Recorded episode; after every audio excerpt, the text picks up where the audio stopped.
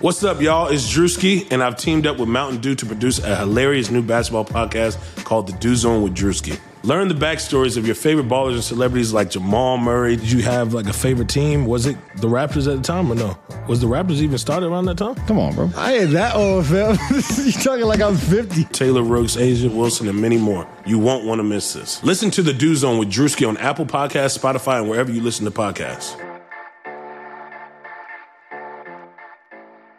Before you mash that fast forward button to move to the beginning of today's episode, I'd like to quickly tell you about some ways you can support the show and everything that I'm doing right now. You can support the show on Patreon by going to patreon.com slash Chase Thomas Writer. Again, just go on over to patreon.com slash Chase Thomas Writer. Become a patron for as little as $5 a month. Or you can subscribe on Apple Podcasts and leave a rating and a review. It's incredibly important with the way iTunes works. So if you have a second, please leave a rating and or review and subscribe on iTunes. Uh, you can listen to the show on Spotify, TuneIn Radio, Stitcher, Google Play, and wherever else you get your podcasts. You can check out chasethomaspodcast.com. That has all my previous episode, a link to my newsletter, and all my articles that I've written.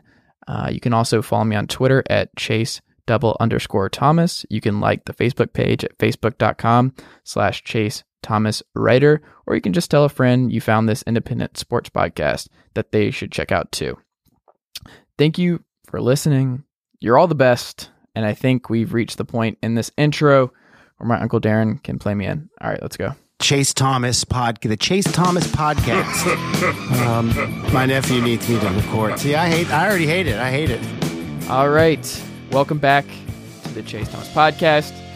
We're recording this on a Monday evening, and on the line right now, Jovan Buha of The Athletic. And Jovan, you bought into my Montrezl Harrell should actually start at the five for the Los Angeles Clippers stuff. I'm, I'm proud of you. You're with me now. It's official. It's on the website. It's on theathletic.com, the Los Angeles version of the site. Um, you wrote the piece that he should start over Marcin Gortat. Um, we've reached that point in the offseason where uh, we have to open this where with a discussion on Montrezl Harrell starting over Gortat. That that's where we're at. Yeah, um, when the Clippers made the the Austin Rivers for Gortat trade, uh, you know, right before free agency started, um, I, I, dropped like a line in that piece about it. Of I, I, thought that it might make more sense to start Trez over Gortat because I I think people haven't really. I mean, maybe Wizards fans noticed, but uh, it was not a big you know topic of conversation for for uh, most of the basketball media. Like Gortat was kind of secretly not that good last year, and and he kind of dropped off um, just kind of a, across the board statistically. It was like his worst season in, in seven or eight years, and it kind of makes sense because he, he's 34, uh, going to be 35. So um, I, I, just, you know, I, I, think looking at it from that perspective, like uh, I do think he, as I mentioned, like in, the piece, I, I, do think he has uh, a bit of an ego. It, it, seems like from you know just completely from an outside perspective, and it just seems like everything that's happened in Washington, he does come off as like a very proud player, and I don't think he would necessarily take. To be fair, is there a professional athlete that doesn't have an ego?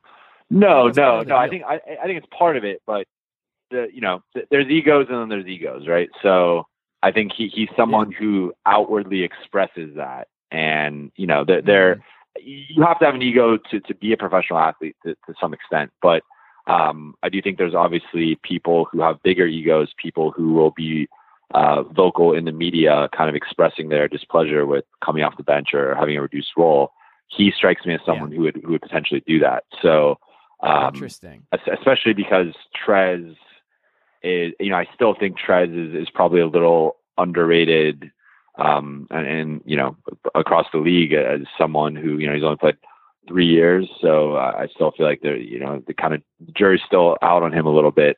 Um, but the Clippers left him out, right? Like when you're talking, I think when we were talking a couple weeks ago, he hadn't been signed yet. He was still sitting out there as an RFA, and yeah. he came back. So it wasn't even a guarantee that he'd be back. And now we're talking about him as a starting five. But um, it, it is interesting that he kind of got the underrated version of what happened to Clint Capela, where it was like, oh, we like you, but you're a restricted free agent, and we're going to see what other teams value as. And um, it it's fine, but uh, he did not get a Clint Capela like uh, pay bump, which of course that was not going to be a thing, and that's not what should have happened. But at the same time, he was just dangling out there, and now um, he's back, and Gortat was that big piece of that Austin Rivers trade. So um, it's an interesting dynamic, and I didn't even really think about like Gortat at almost age thirty five actually being really apprehensive about uh, moving to a bench role or at the very least getting the Zaza Pachulia treatment where it's like, okay, you'll start the game and then we'll never see you again.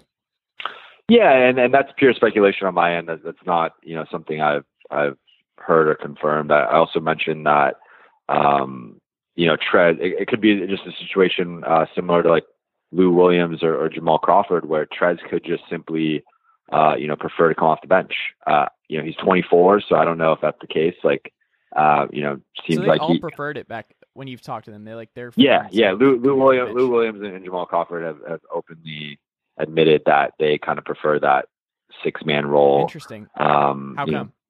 I think it's just it's just a comfort thing. I, I think for you know I, I think Jamal especially like he kind of wants to run the show, and he's you know Mhm. for as for as good as he is, um, you know especially with like the Clippers for example, like he you know he was not going to run the show with, with Chris Paul and Blake Griffin out there. So I think um, you know he would get his 15 to 20 minutes, uh, you know, kind of with the second unit and being the man, and then he'd get you know his other like you know five to ten minutes, uh, depending on how much he's playing that night uh, with with the starters and maybe closing a game or something, and then he's kind of the the, the closer in that scenario. But um, yeah, I, I That's think interesting. But it I- makes sense. yeah, so I, I think with Trez, maybe maybe it's that, but again, he, he's 24. He, he's you know heading into year four. I don't really see, um, you know, why he would, uh, you know, why he would prefer that. So to me, I, I just think if you look at it, like the the the only advantage Gortat has over over Trez is, you know, he, he's just a bigger player and and he's more experienced, but. Um, you know, he, he's a slightly better rebounder, but really besides that, across the board, like Trez is is better scorer, um, you know, passer, defense, his defensive numbers are better. Uh, he, he's just more efficient, better, better at finishing on the rim.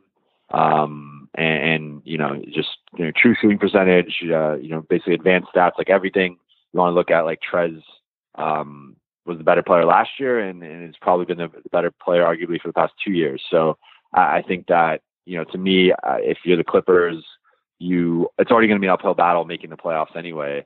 I think you kind of got to put your best foot forward and, and start Trez.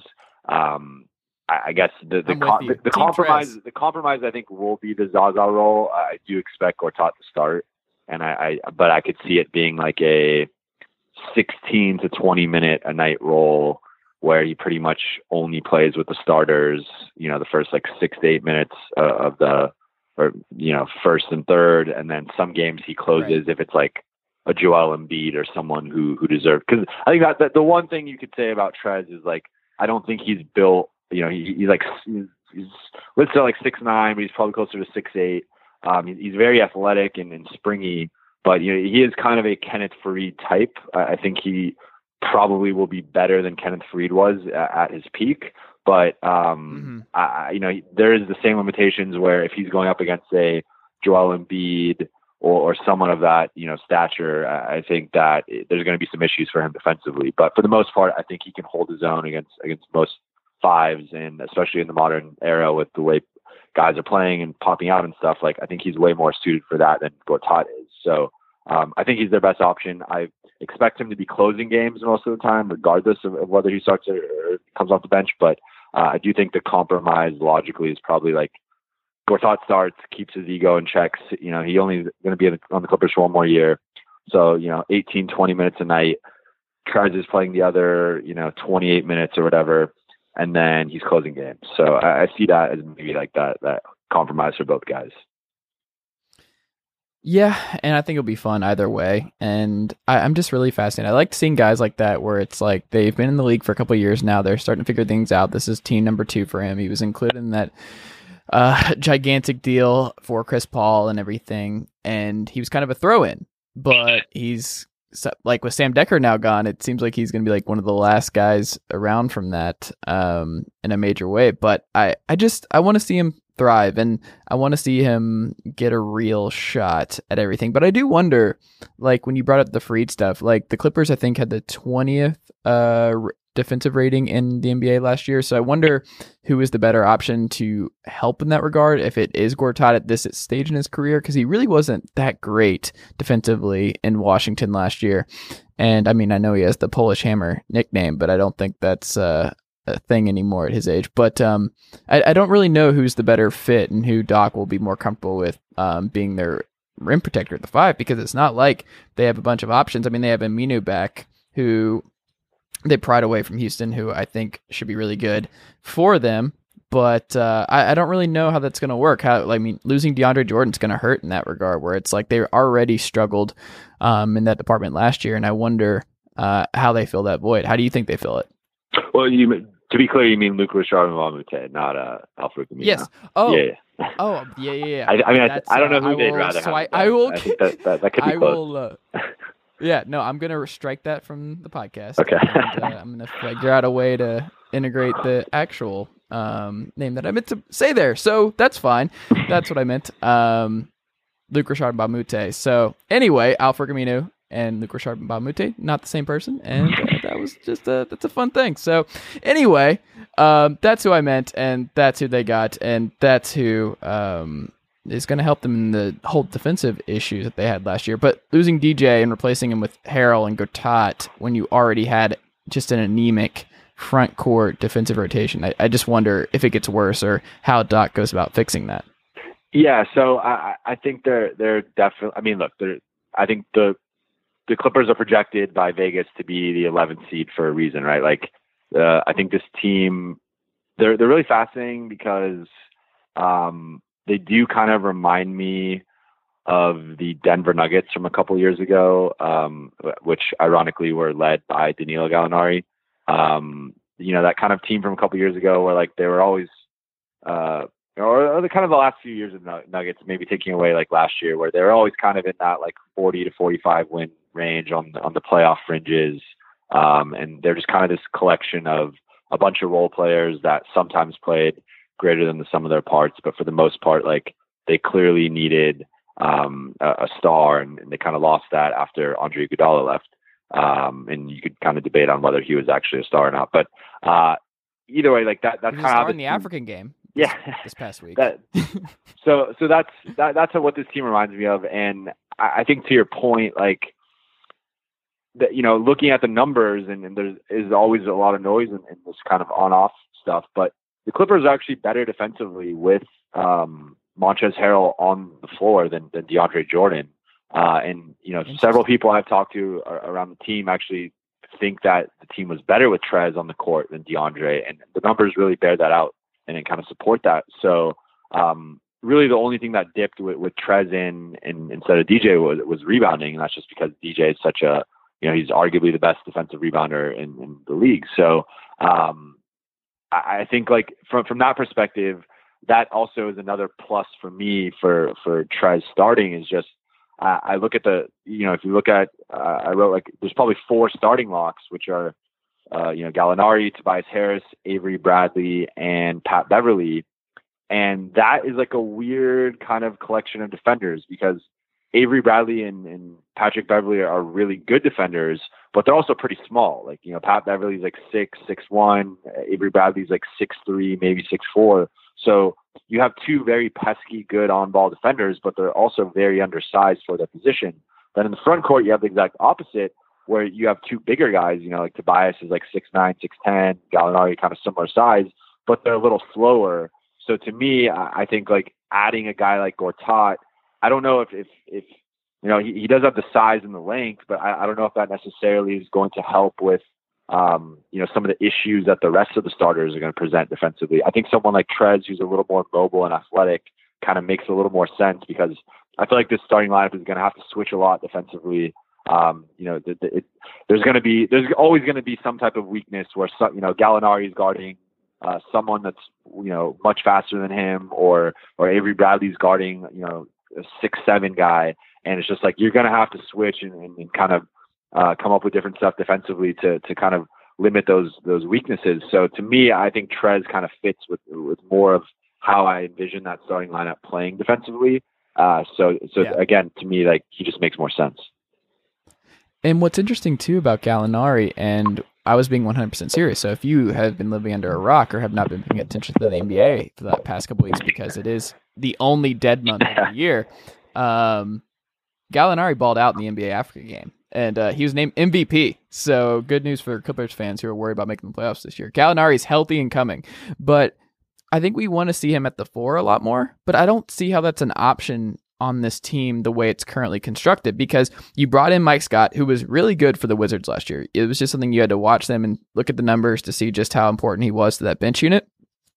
And then you have Tobias Harris, who can basically only play the four, and um, Luke Richard Bamute, another guy who it he can go either way, three or four, but like you're getting really into the weeds here, where it's like you don't have much on the wing outside now, now that you moved Austin Rivers, and now that you just the way this roster with four point guards basically and everything else, like isn't Gallinari going to basically almost have to exclusively play at the play the three just because of the way this roster has been reshaped this offseason?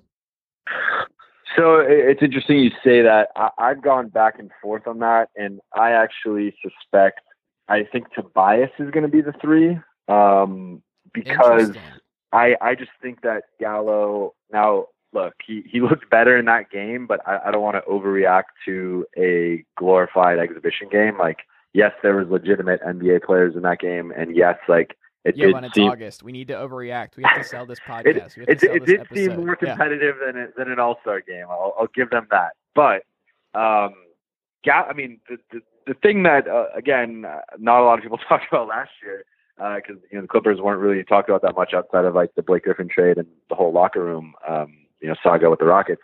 Uh, Danilo Gallinari was kind of sneaky bad last year.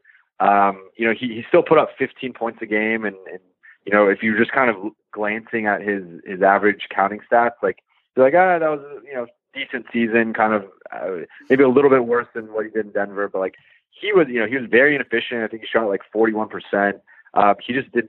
He was very slow. He, you know, there there was times where he like it was like he can barely dunk, and you know, he's never been the most athletic guy, but he is 6'10 and he, you know he has largely played on the wing for for most of his career. So like you know there, there was just some basic and, and he was obviously injured and kind of dealing with that for most of the season but he just did not look like you know it was a combination of looking out of shape and and really um riddled by by his injuries. And uh, you know this is someone that's pretty much been injured every year for the past like five six years uh you know he's now i think 29 30 you know it's starting to catch up with him um I, I'm a little worried with, with him kind of long term making it through the season. Um, you know, there's there's no reason to to have any confidence that he's gonna you know play more than 60 games at, at like a maximum. So I think that uh, you know between him and Tobias, I do think Tobias really should be a four. But if you're gonna have to put someone on threes, I, I think it's gonna have to be Tobias. Um, I know he's, he's lost a little bit of weight this season. I think he, uh, you know, this off season, I think he's gonna kind of knows he's probably going to be playing more on the perimeter than he has in, you know, the recent past. So I actually suspect that Tobias is going to be the nominal three between the two. Um, and you know he's he's going to be the guy that's going to have to check the the Paul Georges, the LeBron James, the the Kevin Durant. Uh, it's not Danilo because he can't Well, that do should be it. fun for him. Uh, yeah, no. Yeah. So I, I expect That's going to go great. Tobias Harris on all those guys. It's going to what, be what great. I, what I actually threw out, um, and, and this kind of goes back to the the Gortat thing, is I actually suggested that I I think Luke should potentially start over Danilo, and I think it makes a little more Ooh. sense okay. having Yeah. um, having Tobias and, and Luke be the, the two starting forwards because Because Gallinari and Tobias are a little redundant. I, I, I yeah, can they're they're that, very yeah. similar players, um, and, and they're you know they're basically you know fours that have been miscast as threes for most of their career, and they they kind of Mm. have similar games offensively, similar defensive limitations, uh, and I, I just think that you know putting someone like Luke in there, who's a you know low usage player, good spot up shooter, and you know probably the best defender on the team, uh, especially at least you know of like wing size. Um, you know, I think it just makes a lot of sense. And uh, I think you look at what he did for Houston last year. Um, I, you know, I really think like he was their best perimeter defender, uh, more so than Trevor Ariza or PJ Tucker. And you you really saw his absence.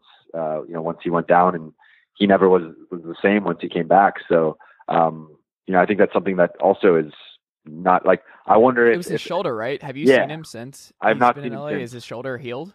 Uh, I think it's it's supposed to be healed by the start of training camp. Um, uh, you know, I think there might be a chance that he kind of takes it slow starting the season, but uh, So then I- that may be why he doesn't start right away. That- that could be it. That could be it. And- uh, Yeah. Tobias thing. Yeah. it could simply be that. But uh, you know, it- it's looking like uh, what I guess the rotation looks like right now would, would probably be Gortat, uh, Gallinari, Tobias, Avery Bradley, and um, Pat Beverley, and then off the bench, uh, Lou Williams, Montrezl Harrell, Milos Teodosic, Luke, and uh, Mike Scott. Like th- that's kind of their ten man rotation. Um, I think No, some Jonathan Motley. no. Oh, may I mean, maybe. Look, maybe, maybe. Because again, as, as you said, they're, they're kind of light on threes. Because Luke is probably more of a Yeah. four nowadays.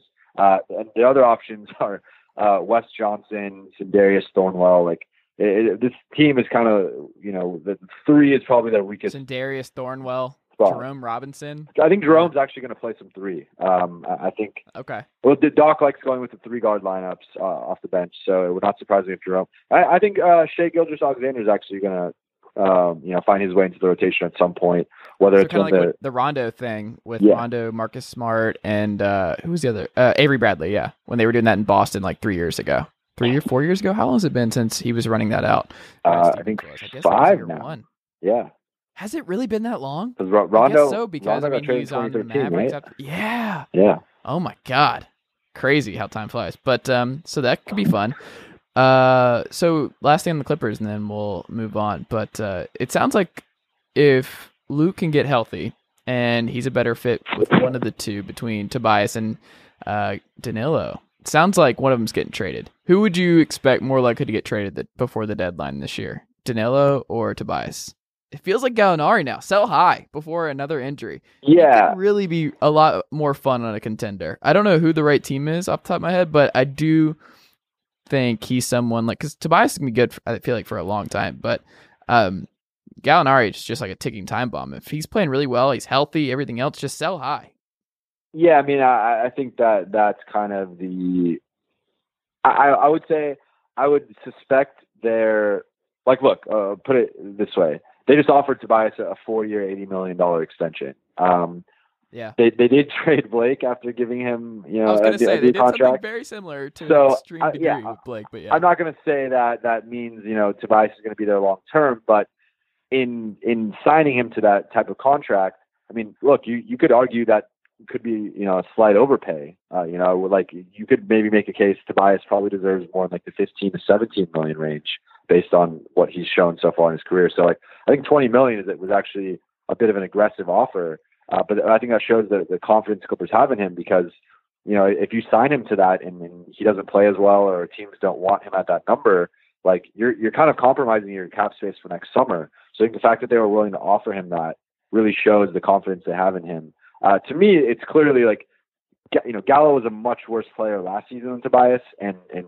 I I think that that contract looks really bad. Like you know, I, I think the Clippers front office has done an amazing job since bringing in Jerry West and kind of uh, you know restructuring the the front office and taking Doc his duties away and stuff. Like I think that they're really batting close to uh, you know a thousand. The the one you know glaring mistake I think they made was was that Danilo Gallinari contract because if they did not sign Danilo to that deal and they had just um, you know maybe sign a couple one year deals for, for his money, like they would be in an amazing spot. They would have had so much more cap space this summer uh, to really aggressively you know potentially go after two guys, um, and then next summer they'd have like close to like 90 million in cap space, which would be ridiculous. So uh, they really screwed up with that Danilo contract. Uh, and it really didn't make sense at the have one more time. year after this year. It didn't make sense I at the time too because not- yeah. like him and Blake and DJ never made sense of the front court. Like you know, it was it was uh, just you know Danilo is a four now, and and putting him next to Blake, I, I just didn't really like it from the beginning. But I do think they're going to try and move Danilo. It just might be a, a, you know a type of situation where they have to attach assets to it. Um, so you know maybe one I have the trade for you. May- maybe they include you know Jerome Robinson or maybe a future pick or something. Uh, I don't think they trade Shai. I think he- he's probably the only untouchable asset right now. But um, yeah. So what's your trade? So my dark horse Eastern Conference Finals, actually NBA Finals contender, the Milwaukee Bucks. They need shooting. I do think Giannis is gearing up for an MVP year. Like he's my MVP pick right now. Um, they got to get off Bledsoe. Last year, fifteen million dollars. They have John Henson, who's been rumored to be traded since 2001 from the Bucks. You do that. You do Gallinari for Bledsoe and uh, John Henson. Sign me up. Uh, I would do that. Um, and then, I mean, they the amount of money they're going to have available next year, the Clippers, um, because Tobias Harris last year of his deal, Gortat off the books after this year. Um, is the Avery Bradley contract the player option or team option after this year? Uh, it is a team option. Okay, so they could potentially decline that. He's gone. Lou Williams making no money this year, basically for them, an absolute bargain. Yeah. Boban seven million off the books. Milos off the books. Wesley Johnson off the books. Pat Bev off the books. It's just they can remake their entire team next year. Which is what I expect. That's why I gonna- think they're expect trading somebody. They're trading Yeah. somebody. Yeah, I- I would say- out. I think the- we just determined it. Yeah. The the one thing though I, I would say keep an eye on too um, with Tobias is because he is expiring. I I think for them, if they get the sense that he's gone, it would not surprise me if they moved him. Um, you know, around the trade deadline, just because they don't want to lose him for nothing next summer. You know, and now maybe they just want the cap space, and that's that. But like, I think if there is a way to, you know, send him to a, a playoff hopeful, probably in the East, because you know, the, I mean, maybe West too, but you know, for some type of young player, like assets or something, I, I could maybe that's like the only way I see Tobias getting moved. But uh, you know, I, I think he's gonna have a huge season, um, and I, I think they have every intention of, of trying to keep him next summer. So I really don't see them moving him. I, I see it most likely being Danilo. What do you think of Sam Dekker in Cleveland? Uh, I, I I don't have any thoughts on it. I, I think Sam Dekker. Um, that was the you know when I saw the Chris Paul trade go down. Obviously, I was like, you know, Pat Beverley is a is a you know nice solid player. Trez, I, I liked as kind of an off the bench scorer, but Sam was the one guy that I was like, you know, I liked what he showed in Houston. Um, I, I thought, you know, with, with his combination of, of size and athleticism on the wing, uh, his ability to shoot the ball, uh, and, and kind of, you know, sometimes put the ball on the floor and make plays or at least get to the basket. I was like, this guy, you know, there, there's something there. And for whatever reason, uh, you know, maybe he was, he was a little banged up last year. Maybe, you know, Doc never really, uh, you know, gave him confidence and, and kind of trusted him, but he was terrible last year. He did not look like an NBA player. Uh, it was really, you know, it was just kind of concerning to see like what I don't know what his NBA skill is uh, at this point. So, um, I, you know, I wish him the best. He's very tall for his Yeah, I uh, mean, I- position. like I think he shot 16% on threes last season. Like that is like he that can't is, be like, healthy, worse right? than- that's got to be what it is. There's something wrong. like worse than Rondo. You know, like that's that's that's just horrible. And um, like that's like just like center taking threes, which you know uh, maybe I'm teasing something we're gonna talk about later in, this podcast. But uh, Yeah. um, Next up, it's on the list. Let's do a true and true or false. Dr- Andre Drummond shoots better from three than Sam Dekker in 2018, 2019. I'll say false. Uh, I, I think Okay.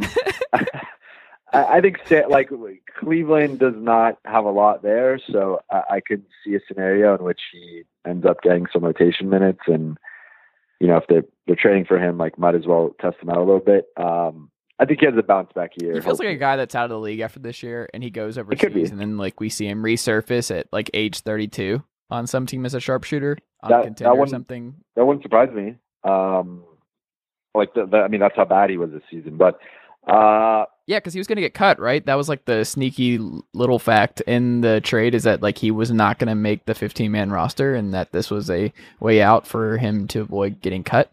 Yeah, yeah. So I mean, the, the Clippers ended up, you know, they they've they even now they still have to cut one more person who I, I think it's going to be Jawun Evans, but um, they uh, yeah they they you know had 19 guys uh, you know uh, a couple weeks ago, so they, they've been having to dwindle down the roster. Um, you know, they they cut C.J. Williams. Um, it doesn't look like they're bringing back Ty Wallace. Um, they uh, you know they, they just traded Sam, and then they're going to have to cut Jawun. So uh, they, they've had to do some some roster cuts, and um, you know Sam just kind of made more sense. But I, I did think that a, a, trade for him would, you know, he at least had some trade value as a, as a former top 20 pick, um, you know, just from three years ago. So uh, I think that that makes a lot of sense. But yeah, I mean, I wish him the best. Like I think he has the the physical tools, and he's at least shown flashes in Houston that he could be a, a you know productive rotation player. So you know, hopefully this last year was just a you know just a, an odd year, and, and he bounces back. But uh, really did not look good, and if he kind of has a repeat performance, I think he he will indeed be out of the league next summer. You know what's interesting though is I was doing some background on that in the Cavs roster, and it, I don't even know if he'll play. Like I'm still pretty dubious about that. But this roster is uh, a little anemic now with LeBron not being on this team anymore. But Collin Sexton's in the top five in Vegas Rookie of the Year odds, and Jovan, I think this is the time for you and I to discuss buying in on Con Sexton as rookie of the year because I was thinking more about it because I, I scoffed at it when I first saw it and I was like, I'm I'm just not a Sexton person. I'm not thrilled with this jumper, this, that, and the other. But it's like there's something about like rookie of the year and a player like Sexton where he's gonna be a great story. Like there's gonna be a real positive narrative as like he's the new playmaker with LeBron gone. He's gonna be the primary playmaker on this team. He's gonna have to do a lot. The team's gonna be bad he'll still have Kevin Love ostensibly for um, at least half the season. It doesn't look like they're going to move him um, anytime soon. So if they keep Love, they keep Korver, they keep a lot of the guys on this roster, Tristan Thompson, everybody else. Like he has the pieces around him to actually put up a lot of points, and like him doing like 18 and 8 or something like that is not insane. If they're pushing for like the ninth or 10th seed, like right around where the Pistons and everybody else are in the bottom of the East, like I I, I could see it. Like I think it's still gonna be Doncic, but like it would not surprise me at all if he's like right there with Ayton and Doncic as uh rookie of the year. Like I I don't know if any of us are prepared for this, but I, I think I'm actually buying into Collin Sexton as rookie of the year. It's it would not it would not floor me based on like just a broad look at all the rookies in this year's class and just where they're playing and who they're going to be playing with. Doncic is still in the best position to thrive right away, but like it would not surprise me if Sexton has like this media darling situation. Like we saw how he defended. Who was it in summer league where he was doing like the um the the the I don't even know what to call it where he's just like guarding um was it it wasn't Trey Young. who was it? Where he was what, like was you know what I'm talking about where he got in the stance? Was he playing the Lakers? Maybe was it the Lakers? Uh, I'm gonna. I'm you know what I'm talking about with the shoulder yeah. movements and everything else? Like he's, he, I mean, I I've always been a fan just based on his Penny Hardaway stuff from like four years ago. Those videos were just incredible. Um, but yeah, like, am I crazy for talking myself into Collin Sexton as Rookie of the Year? I don't. I don't think so. I think the biggest thing, you know, the biggest two things in his favor you, you touched on is is you know he has the narrative in his favor um, and I think he, he has the opportunity. And you know those those two things that I think are really the the driving forces often you know behind Rookie of the Year, and, really all you know almost any award, but especially Rookie of the Year because um, you know these guys have to you know a, a lot of rookies um, don't necessarily walk into a, a starting role or rotation role. Like someone like I actually you know and it could be a little biased here, but from watching him so closely summer league, like I think Shai Gilgeous-Alexander could could be uh, like I think if you put him on Cleveland instead of Collin Sexton and you know you traded them, yeah, uh, I think he would have you know he might be the, the rookie of the year favorite or in that conversation. Like he he looked that good to me. So uh, I think I think you're right. I mean, I, I would be sho- I'll say I'll be shocked if he averaged 18 and eight. I, I think that could be a little ambitious for him, but I, I do think he'll be in that mix. Uh, I think for me, I and it goes. It's kind of counterintuitive because it usually goes to perimeter players. I would, uh, for me, Ayton is is still probably my rookie of the year favorite. Um, I, I just just because I think he's the guy that I like. I, I'm fairly confident Ayton's going to average like 15 to 16 points and like eight to nine rebounds. And I think once you, you know, if you get in that like 16 points, nine rebounds, a block and a half, like, you know, 55% shooting range. Like, I think you're talking about a, a pretty productive player. Um, and, and I could see Ayton just, you know, I, I you know now it's him and Tyson Chandler, and, and Tyson Chandler is is what like 35 now, something like that. Like I, I just his think, body's 73 because he's been playing since he was 18. He came in the league, so he's almost a 20 year veteran at this point. yeah, like I, I, I exactly like so like I, I just think Ayton's walking into 30 minutes a night. Uh, he, he's gonna, you know, it, like I, it's not. I'm just looking at his opportunity too. I'm like Marquese Chriss is not taking away minutes or rebounds from him. Like Dragan not even have the Bender, roster. Yeah. Dragan Bender is not taking away minutes or like I think he's just gonna he's gonna have like it would not surprise me if He'll he had like two or three agree, yeah. 20 20 games. This like he's he's no there's no one stealing rebounds from him. There's no one like stealing playing time from him. I think he he's gonna be from day one just like a beast.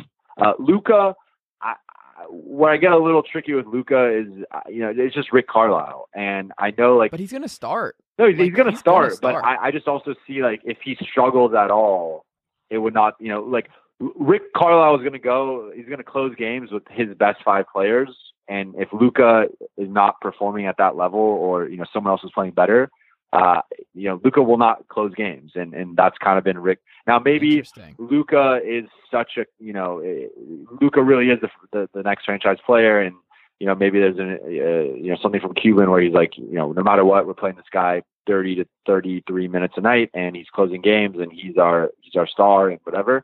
But you know I, you kind of saw it sometimes with Dennis Smith, like.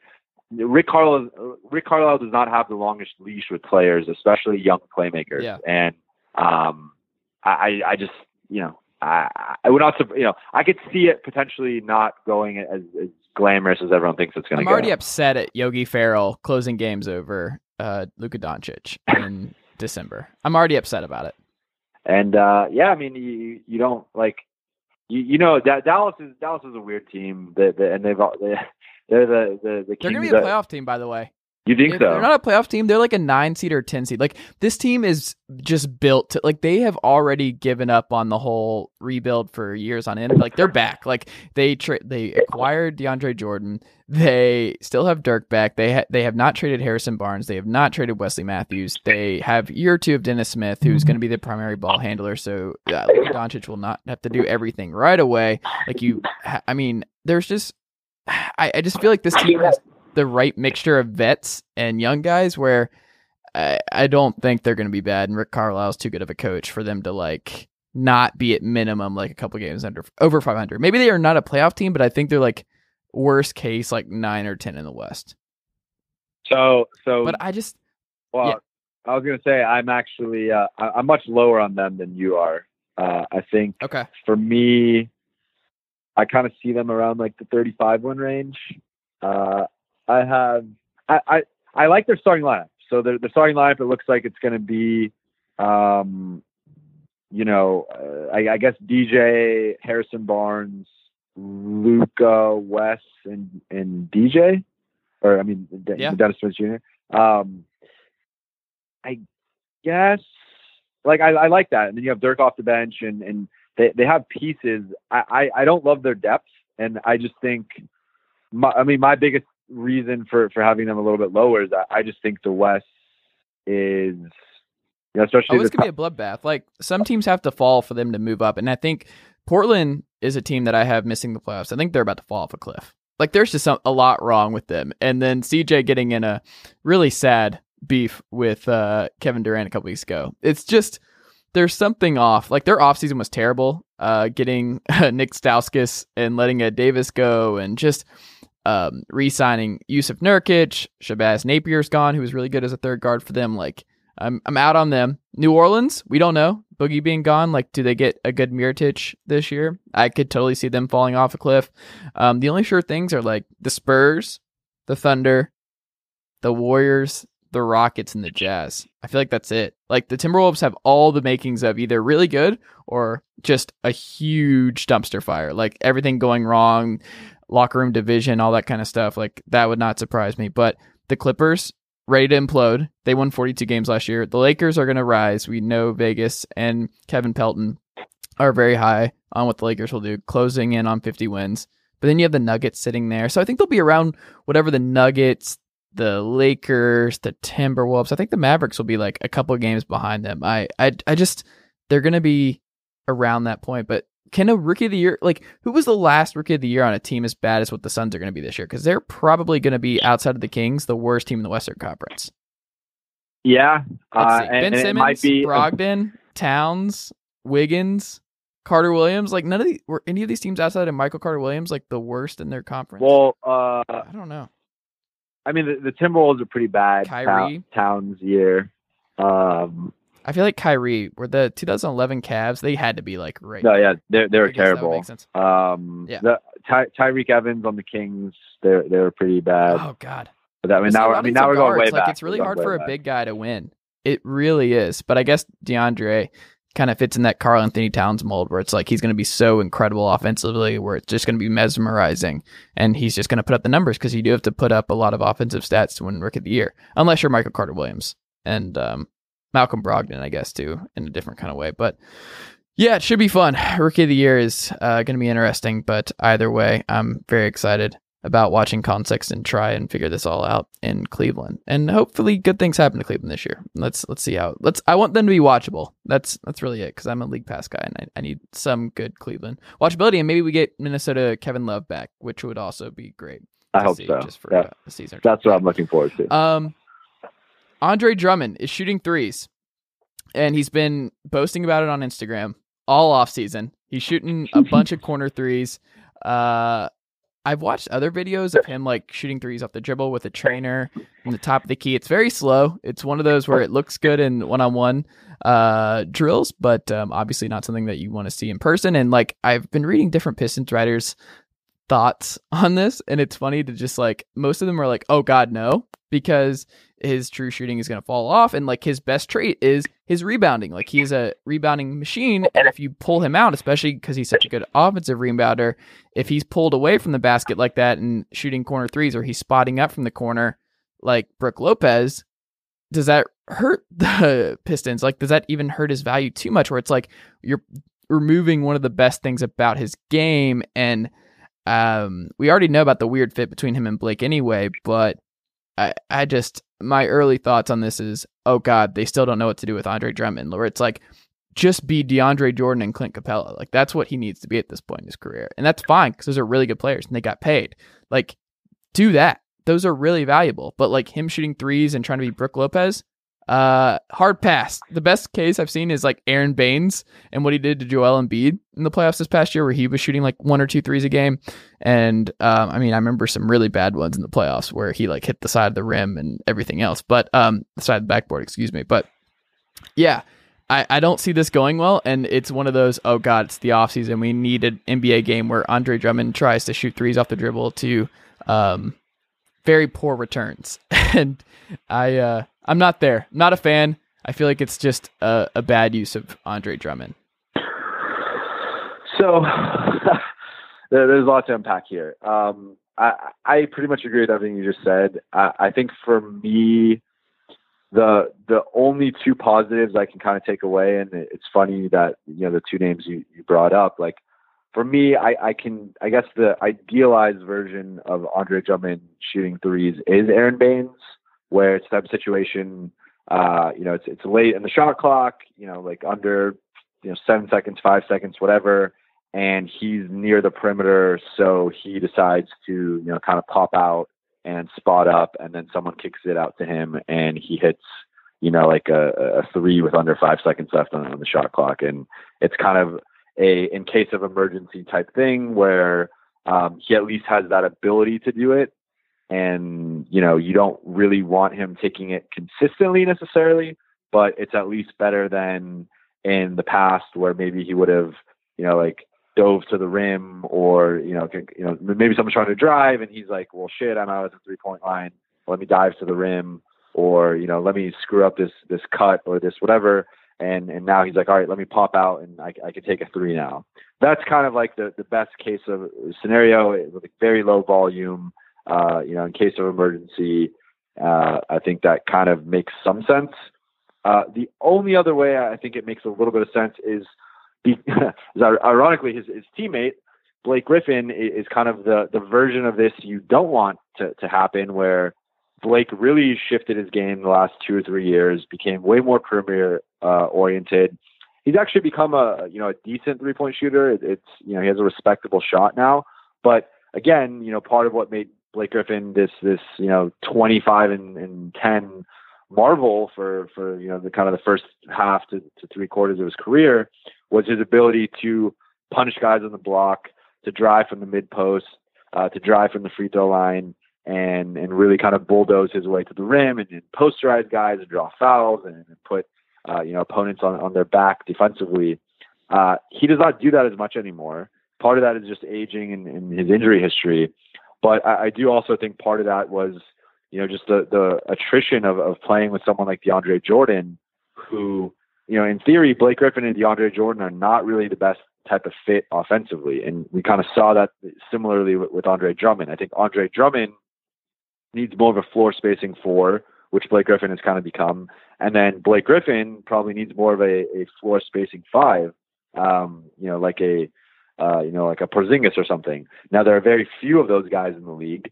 So, you know, it's, it's kind of a, it's hard to find a, a perfect, uh, complement for Blake, but I do think if Andre can, can start to shoot threes, you could see a scenario where they are kind of trading off um, where you know Andre, even if he's not necessarily shooting a lot of threes, just the threat of him taking an uncontested three, you know, drags out his defender, and then you can let Blake go, uh, you know, in, in, the post or mid post or whatever, and, and, kind of do his thing. Because as it currently constructed, um, you know, if, if Blake is trying to do that, if you have Andre on the opposite block, or even Andre in kind of the 12 to 15 foot range, no one's really guarding him, you know, from there. So you can help off and, and double Blake uh, you know, help and, kind of recover, whatever.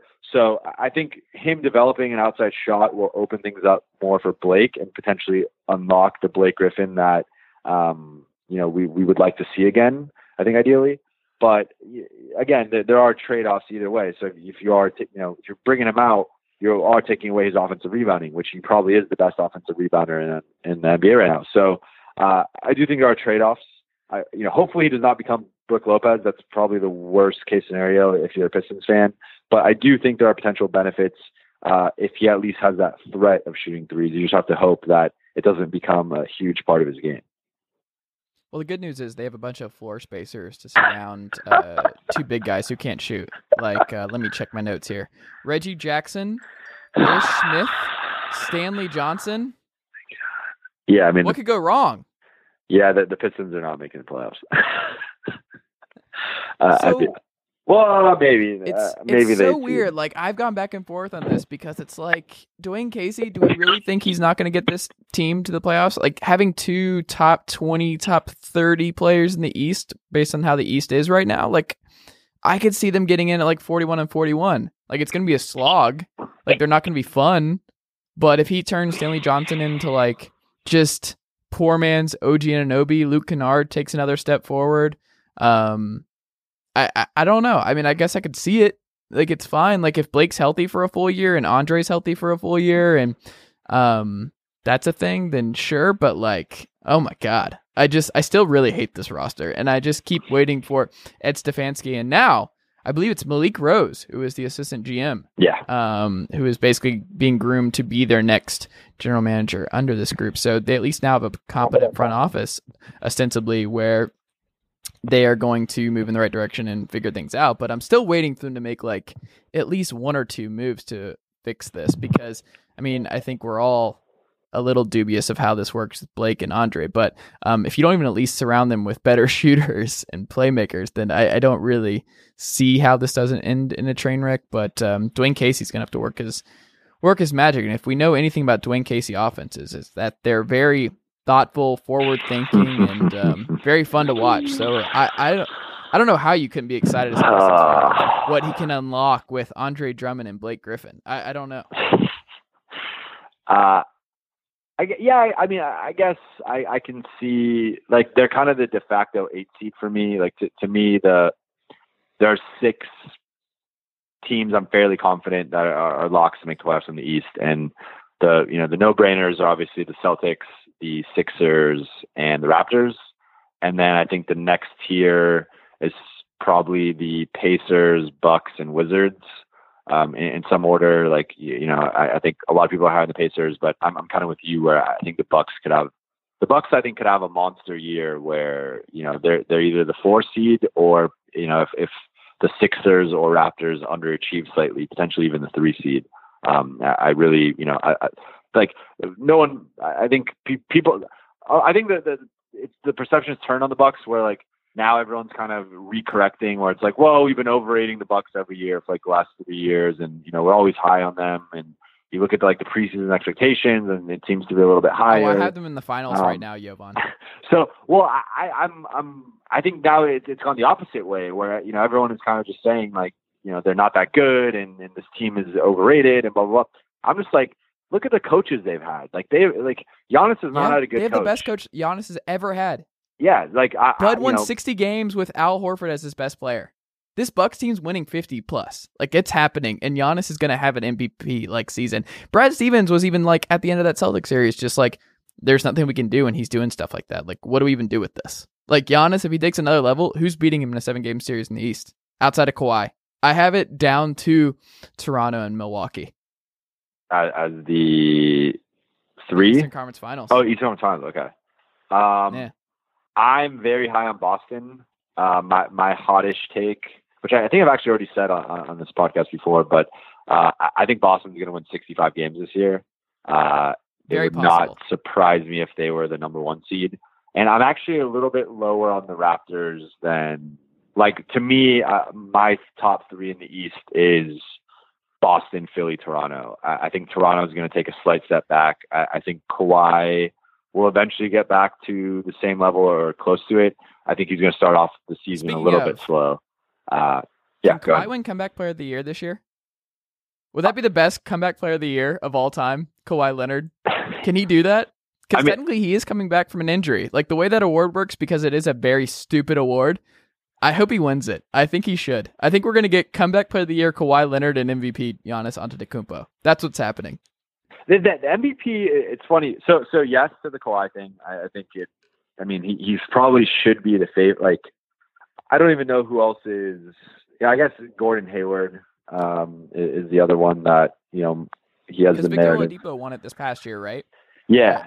Um, Uh, we don't really know what that award means. Is it like you came back from an injury, or like, oh, you got traded and you realize your potential, so that makes you come back player of the year, like in Oladipo's case? Like none of it makes sense. There's no real um, rationale, consistent rationale as to how they um, do this award voting. But um, yeah, Kawhi Leonard. I'm starting the campaign right now. Kawhi Leonard for comeback player of the year. I, I I'm with you on that. Uh, I think, but but to to your P, I think what what's interesting is like, and I actually felt this way last year.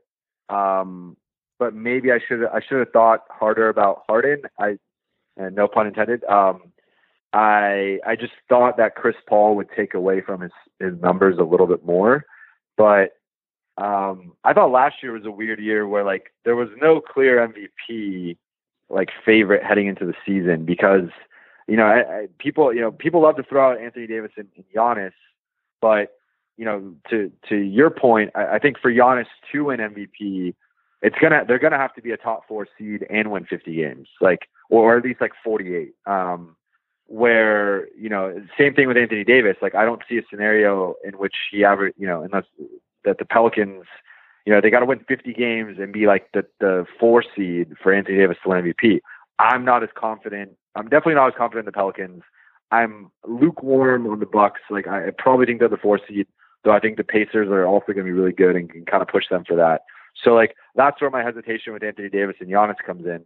Then looking at the rest of it, it's like James Harden. There could be some voter fatigue, although I guess if Yeah, he's not winning back to back. Although, look, if- if- if I think the Rockets are going to lose like 12 more games this year. Like everyone's gonna so- uh, yeah. that's the case, I think, for for them. You know, if if the Rockets come out and win 60, 62 games, uh, you know, obviously not the same as, as the 65 they won last year, but close to that, or 64 they won. Um, I think then Harden kind of that there's the narrative aspect kicking in again of like, hey, look, James Harden dragged this team back to 60 wins. Everyone is low on them. Blah blah blah blah blah. Uh, I guess Philly, like you know, Simmons, we, you rarely see a second year guy getting MVP. It's really Embiid's Yeah. team, but then Embiid, like how many minutes is he going to play? How many games is he going to play? We don't know yet. Uh, I I actually think the guy that you know should be talked about a little bit more is Kyrie. Um, now, think about to say Markelle Fultz. well, the issue with Kyrie is that you could make a case that he could, you know, theoretically be the, the Celtics' third or fourth best player next season. And I know that sounds ludicrous, but like Well, Al on his knee. We don't really know how he's going to come back from that. Yeah. we don't know how he's going to come back. Al Horford was their most important player last year. Uh, Gordon Hayward, when healthy, is a arguably top 20 guy, uh, kind of in that mix. Uh, and, then Jayson Tatum, like we have no idea what type of step he's going to take next season.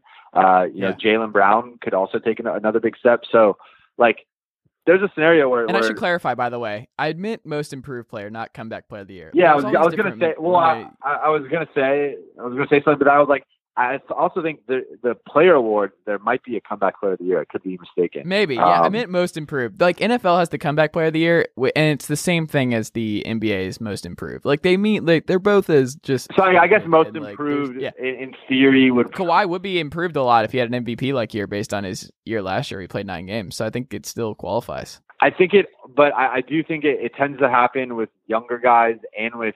I think Yeah. he would have to have improved on two seasons ago, not last season, Yeah, because I think people would just chalk it up as like he was injured last year, he barely played. Like, um, if Fultz plays like sixty games and averages like eighteen and four, does he win it?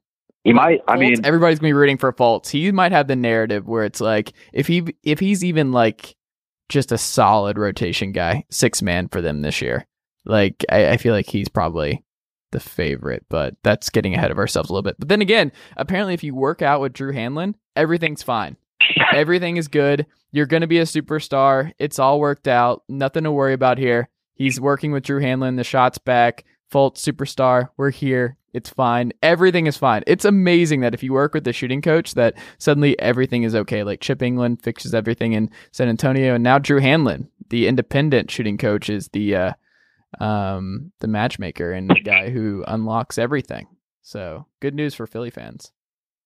Well, yeah, I mean, you, you like you look at what happened with Embiid, the the shooting, you know, the steps his shooting has taken. You look at Jayson Tatum had a much better, you know, I think that was kind of one of the knocks on, on Tatum heading into the Yeah, rookie year. shots like, at Hanlen, by the No, way. no, I I just know, think I know, we I lose know. our minds with like, this. Yeah, uh, but I, I'm like, I think there's some truth to it. I, I'm not gonna say like, you know, Mark. I don't think Markelle Fultz is gonna come out and shoot like 40% on threes next season and, and be healthy. But I do think it, it you know, Hanlen said, uh, you know, he told Philly.com like, yeah, he had a case of the the yips last year, and it, it was. I feel like that story should have been a little bit bigger than it was. I was kind of surprised. I mean, it was kind of around free agency and the draft and stuff, and it kind of got swept up under all the we had a LeBron bigger Philly story talk. this summer though, uh, with yeah. Colangelo. So that kind Yeah, so you, you had that. things. You had the Kawhi story. Like th- there was some other like massively LeBron. weird. Yeah, so LeBron like those stories are bigger, but I did think I was like this guy just said the the number one pick had the yips in, in, in his first season, and you know, and you could look into that many ways. Like you know, maybe he didn't come back. Uh, you know, he, he kind of waited to come back because because of the yips, or or you know maybe that's what kind of caused him to go out in the first place. Like that that was never really clarified, and uh, you know how much of it was injury versus like mental stuff. But uh, I think it's really fascinating, and uh, I do think Fultz. I, I don't really know what fair expectations are for him next season, but I, I think a successful season for him would be, you know, rotation minutes and, and being fairly efficient and Which like is not good for Philly, by the way. yeah, because if they they didn't get Kawhi, they didn't get LeBron. Like they're banking a lot on Ben Simmons taking another leap and Joel Embiid staying healthy. Like if Embiid misses a lot of games this year, and I don't want that to happen, I love Joel Embiid, but like they have banked so much of their future on to Ben Simmons, who can't shoot, Joel Embiid, who we already know about his injury history, Dario Saric, who played really well for them last year, and just this enigma in Markelle Fultz. So it's like I, I can understand like they have a really high ceiling, but their floor is just terrifying. And that's why I just can't put them in the conversation. Like I feel so much more comfortable about the Raptors, the Celtics, and um the the Bucks right now over the Philly. Like I just can't buy into Philly. Like they're going to be forever for me like a I'll see I'll believe it when I see it situation where it's like if they can keep these guys together and healthy and on the court and mesh well, then yeah, I think they'll be really good and really scary and a finals contender for the next couple years. But like if these guys if they're even missing one of them, like even just one of Simmons and Embiid for a significant amount of time, like they're in real trouble. Like I, I just I'm not worried about Giannis. I'm not worried about Bud coaching this team. I'm not uh, worried about Kawhi with Nick Nurse and everything else. Like I think Pelton has them pegged for like the highest win total in the East this year, so that helps ease my questions around this uh, this roster. But um, Celtics are obviously loaded, but and they have just depth everywhere. So it's like who is the team that is the most terrifying and most likely to fall off and not make this all work out? It's Philly, and I think that's why they were so interested in getting somebody like LeBron and Kawhi. Is like they're like we can't just bank our entire future on Ben Simmons, Joel Embiid, and Markelle Fultz. It's just too many question marks. It's good to have like one, but when all three of your cornerstones are gigantic question marks and you're not sure how they're going to be three years from now, I, I just if I'm Josh Harris and Brett Brown and everybody else, I'm a little I'm a little concerned. I, I agree uh, to to an extent. I, I think I'm higher on Philly than than maybe most are because I believe in like playoff confidence, and I, I think that for pretty much you know mo- most of the the roster, at least most of the you know the rotation part of the roster, that was their first crack at the playoffs, and I think that you know the, the way they lost that Boston series was embarrassing. Um, you know, I really think they should, you know they should have won that series. Bucks gave them better series. They, they should have won With that no series. coach, by the way. they, they should have won that series, and I think they could have won that series. And like you know, two of the games came down at the end, and the Celtics just out executed them simply because of the brilliance of, of Brad Stevens and Al Horford. And I, I really think that the Sixers, you know, if if if they're gonna have the, the type of success they're capable of having, then all summer they were, you know, they were cursing the Celtics and and really uh, just you know pissed off and, and fuming about the way their season ended. And I think you know sometimes we we've seen it with young teams in, in the past where they get a, a little taste of the playoffs and success, and then they come out the next season and have a much better, more you know, more focused season. Um, and, and you kind of saw that towards the end of the. Remember, like Philly went on that massive win streak. I think they they closed the season on like a 16 or 17 game win streak heading into the playoffs. Um, I think you know they can carry some of that momentum. Uh, and I actually really like the the Wilson Chandler signing for them. And I think it kind of got swept under the rug with you know, a lot of people I'm seeing talking totally about about that. like like yeah, they did lose Ersan Ilyasova and Marco Belinelli, but I think Wilson Chandler is a much better player than either one of those. Uh, maybe the combination of, of, the two is about equal to, to getting back Wilson, but uh, I really like Wilson Chandler. I think he gives them like that's kind of the one thing they they didn't have in my opinion was like a wing scorer. Like you know, JJ is more just like a spot up guy coming off pin downs and stuff. Uh, you know, Simmons does his thing, but there are limitations with no shooting, and then you have Embiid inside, and there's a lot of shooting around Embiid and, and Simmons, but they didn't have a guy like Wilson Chandler who could actually put the ball on the floor, attack the rim, get to the free throw line, kind of score from mid range and stuff. So I really like that signing for for them, and and think that you know he, he's someone that has not played you know super competitive basketball the last few years. So for him to kind of go to a playoff team, I think that's going to re-energize him and, and I think he's going to have a nice season for them off the bench. Um, and uh, you know, I'm just I, I think with with him, you know, coming in, uh, I think Embiid and Simmons will both be better. I think overall, just the team will will be a little bit better from from having playoff experience. And then I do think Fultz, like you know, if he becomes a decent rotation player, that that's just another wrinkle that they didn't have last season. So I could see that kind of propelling them into like the 53 to 55 win range. But you know, to to your point too, like there's a lot of risk if, if Embiid misses 30 to 40 games. That that's going to really screw them.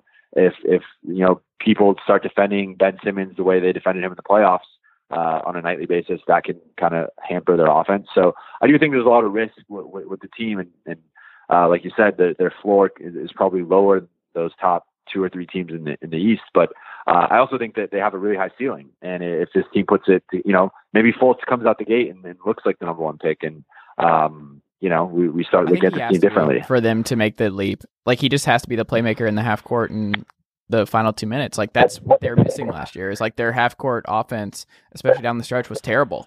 And the numbers bear that out. And uh, I just don't see how you win in the playoffs multiple rounds if they don't solve that problem. It can't just be Joel Embiid just do, getting triple team down low and trying to do things himself. And um, Ben Simmons getting antsy and left open and all that kind of stuff. Like they just have to have Fultz, and if it's not Fultz, and they made a mistake by not moving him, and maybe there's no trade value um, with Fultz, and there's no team out there that could talk themselves into taking a flyer on him at this point. But um, a lot of their future just hinges on what he does because, like, if they had Jayson Tatum, I, I would be much higher on the Sixers trajectory for the next three years. Um, but we'll we'll have to see. Last thing, and then we'll go. Um, the Miami Heat, who just have quietly had a really bad offseason. Like they didn't really get involved in any of the major free agents. Like they're kind of capped out in a really unfortunate situation because, I mean, they re-signed uh, a lot of their pieces like that kind of overachieved because Erik Spoelstra is a really good coach, coach and uh, Goran Dragic, really good player, but um, they're just a bottom of the Eastern Conference kind of team, like a uh, playoff team rather. And that's fine if that's what you want to be while you're trying to figure things out and trying to get the next guy. But they haven't even really been in the ballpark of getting anybody, it seems like. And there's obviously the weird stuff with Hassan Whiteside. And guess what? Apparently, Hassan Whiteside, Tyler Johnson, and Dion Waiters are all available right now. And no one's biting because they locked up a bunch of rotation guys, maybe bench guys, to long term contracts on a very average mm-hmm. team. So things are quietly not great in Miami, I feel like. Yeah, Miami, I think um, I think Miami has really lived off of the the Shaq and LeBron James acquisitions for like the past 15 years. Um, and and look, rightfully so. Like both acquisitions brought championships to to the the franchise, and um, you know it like you you have they have to be applauded for that. But I feel like they've they've um, almost been given maybe a little bit too much credit. Like you know, I've, there's been some like Spurs East uh, type you know vibes or, or type of um, like kind of credit to, to the organization front office. I'm just like, I, you know, you can also make the case like they just offered the best package for Shaq, even though in retrospect it wasn't even that good of a package. And uh, you know, they were the one team that could kind of fit LeBron and Chris Bosh in easily. And if it was Toronto or if it was Cleveland, like maybe that big three ends up in, in one of those two cities. So uh, I, I just think like Miami has, has been given a lot of credit that you know. Now this is where Heat fans are going to rip me. Uh, yeah, if there's any listening to this right now. Like I, I just think they've been given a little. Uh, I feel like they're frustrated too. Because I'm just like, look, if you look at it, they consistently strike out in free agency, despite Pat Riley being this like master um, present, you know, just master showman and, and master negotiator and, and, kind of personality.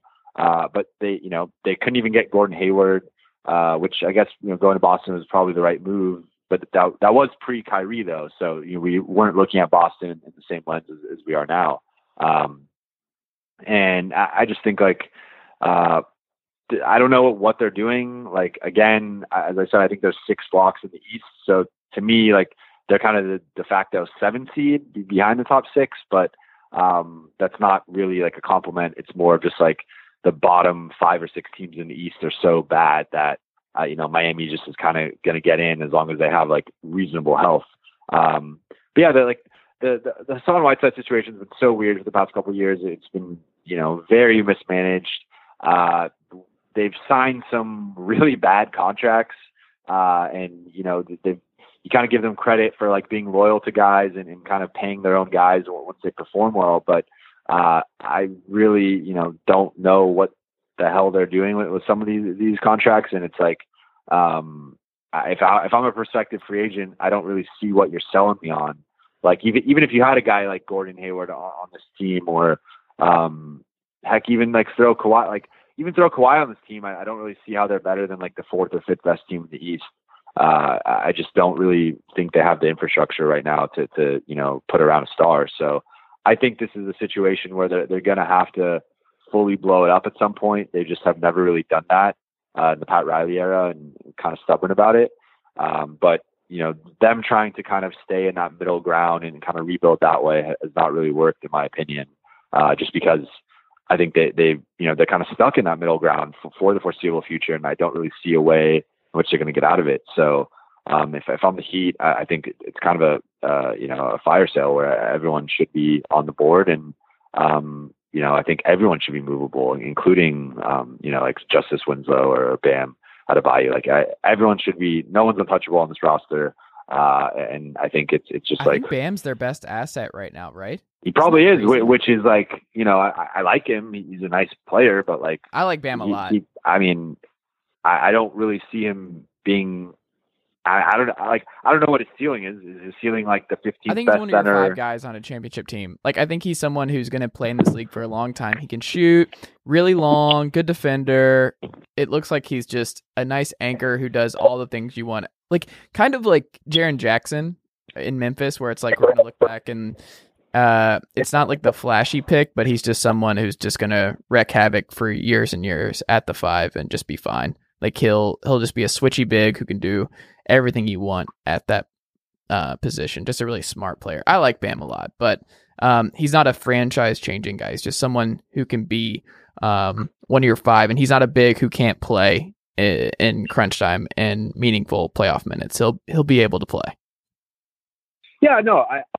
But again, it, it uh, like he's not a. I, I personally would not. I wouldn't say he's like a franchise cornerstone, or he's not like if even if he's on a championship. I would still team- take LeBron James over Bam Adebayo. I, I would take uh, Kawhi over him. I would still take Steph Curry. I think. I mean, it's close, but um, But, like, uh, still- it- he's it- not there yet. But most team, like I, I would say, if you're if you took every team's best asset, and even if you were, you know, let, let's just take picks out of it because, you know, just to make things simpler. If you took every team's single best, you know, asset on their roster, so like Lakers, it's LeBron James, you know, Warriors, it's I guess Kevin Durant, uh, and on and on down the list. Like I think Bam Adebayo ranks somewhere in the bottom, like five to ten. Like most teams have a better asset than that. So to me, um, I just think like I, I don't really like Miami strategy is not working. I I I think it, it's actually very similar to the, the to me like the Dallas like their post LeBron era has been similar to like the Dallas Mavericks post championship, um, where they are just kind of in that weird zone. They keep you know they're they're always kind of in in the rumor and in talks for, with free agents, but they never get them. They always strike out it, it's kind of weird because they are a big market, and sometimes these guys go to like smaller markets, and you're like, what's wrong with Miami or what's wrong with Dallas? But um, it's just like I, think they they and look, look what happened in Dallas. They you know they finally did kind of bottom out, um, and and they got Dennis Smith Jr. and then Luka. Uh, so I, think if if you're Miami, like you you have to get your version of that because right now it, it's just not going to cut it being in this like you know 15, 16 range, uh, you know, around the league. Like it, it just to me doesn't really make sense, and I think they they really need to rebuild. It's just gonna be hard because a lot of those contracts are gonna be difficult to move. Like, who wants Dion Waiters um, with his injury history? Like, that's the biggest issue. Like, they they're kind of like in this weird situation where they develop some guys too well, and they have to pay them and keep them, and they don't want to lose them for nothing. Like Whiteside and Waiters just really flourished with them a couple years ago, and they re-signed him. And Tyler Johnson, they uh, created seemingly out of thin air, and now he's kind of a bad contract. But like, if you put all those guys in other teams, like they've built them into a the kind of NBA player that can be super helpful on every other team, like James Johnson. Like you go up and down the list, they don't really have any like bad players, but they don't have any guys that just push them in towards the top five, six teams in the East. So it's like, what do you do? How long do you want to stay in this bubble um, at the eight or nine, seven range? And you can't because like it's just those contracts are not great. And like they re-signed Kelly, O- I mean they signed Kelly Olynyk from Boston.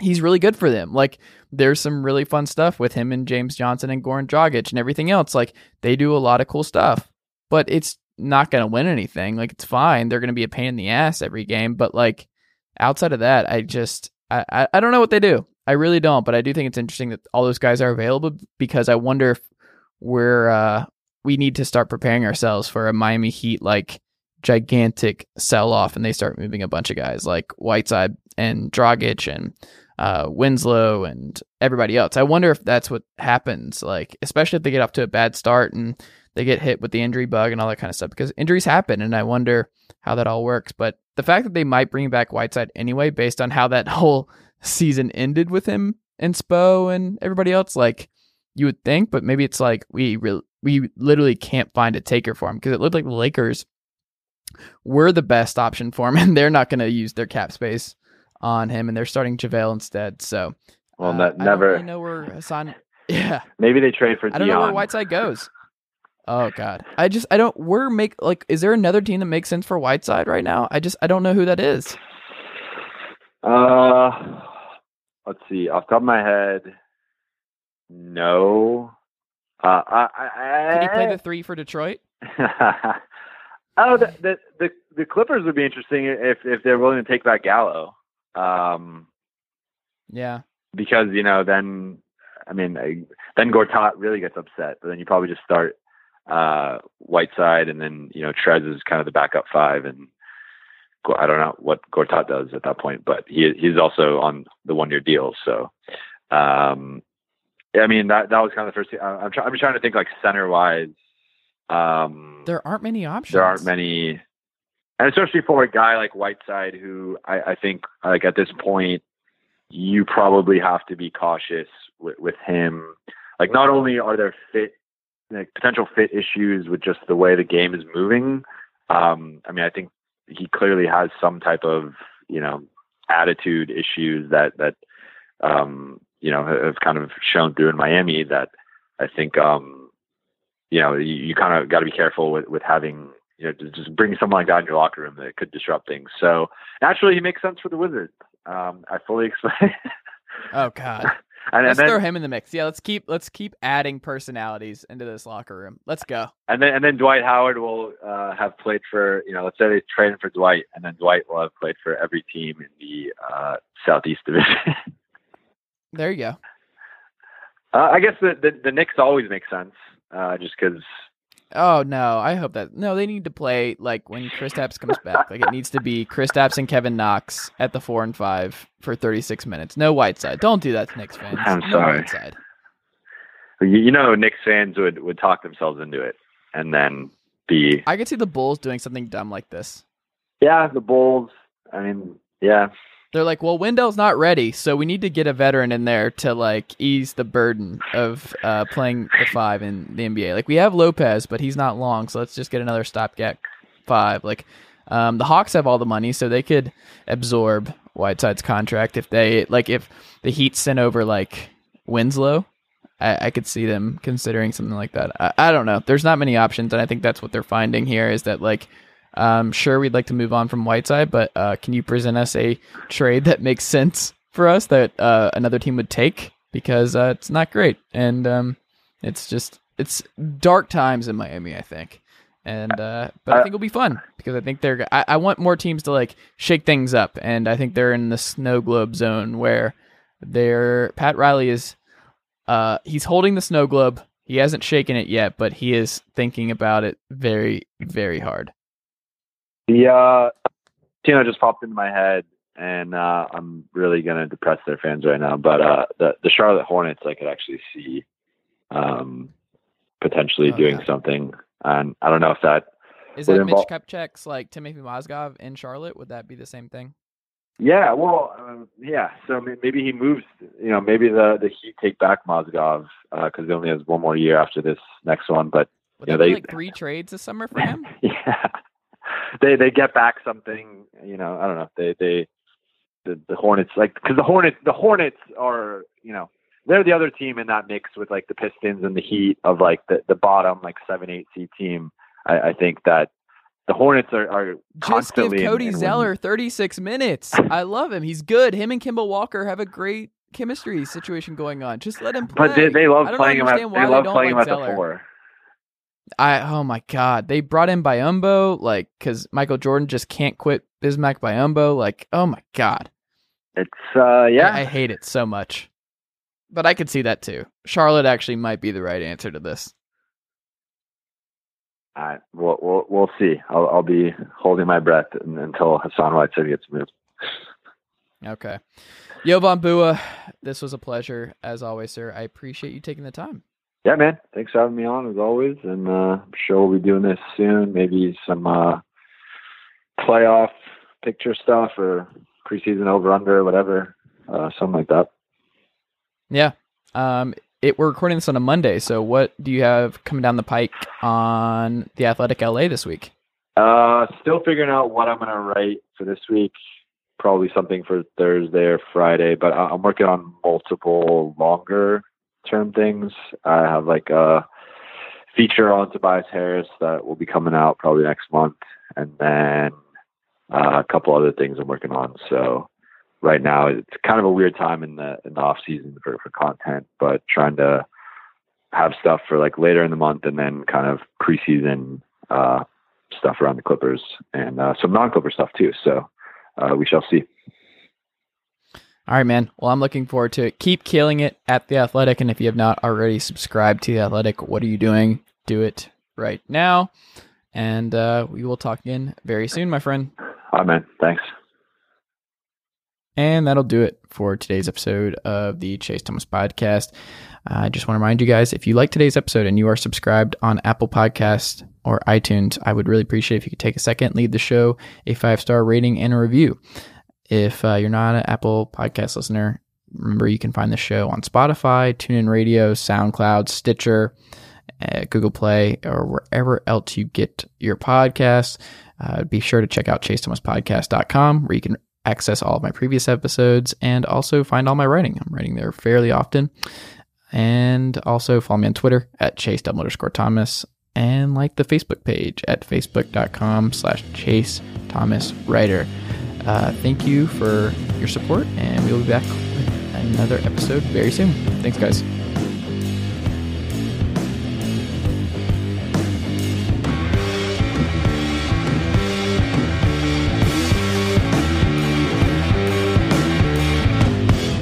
Sugar Ray Leonard, Roberto Duran, Marvelous Marvin Hagler, and Thomas Hearns.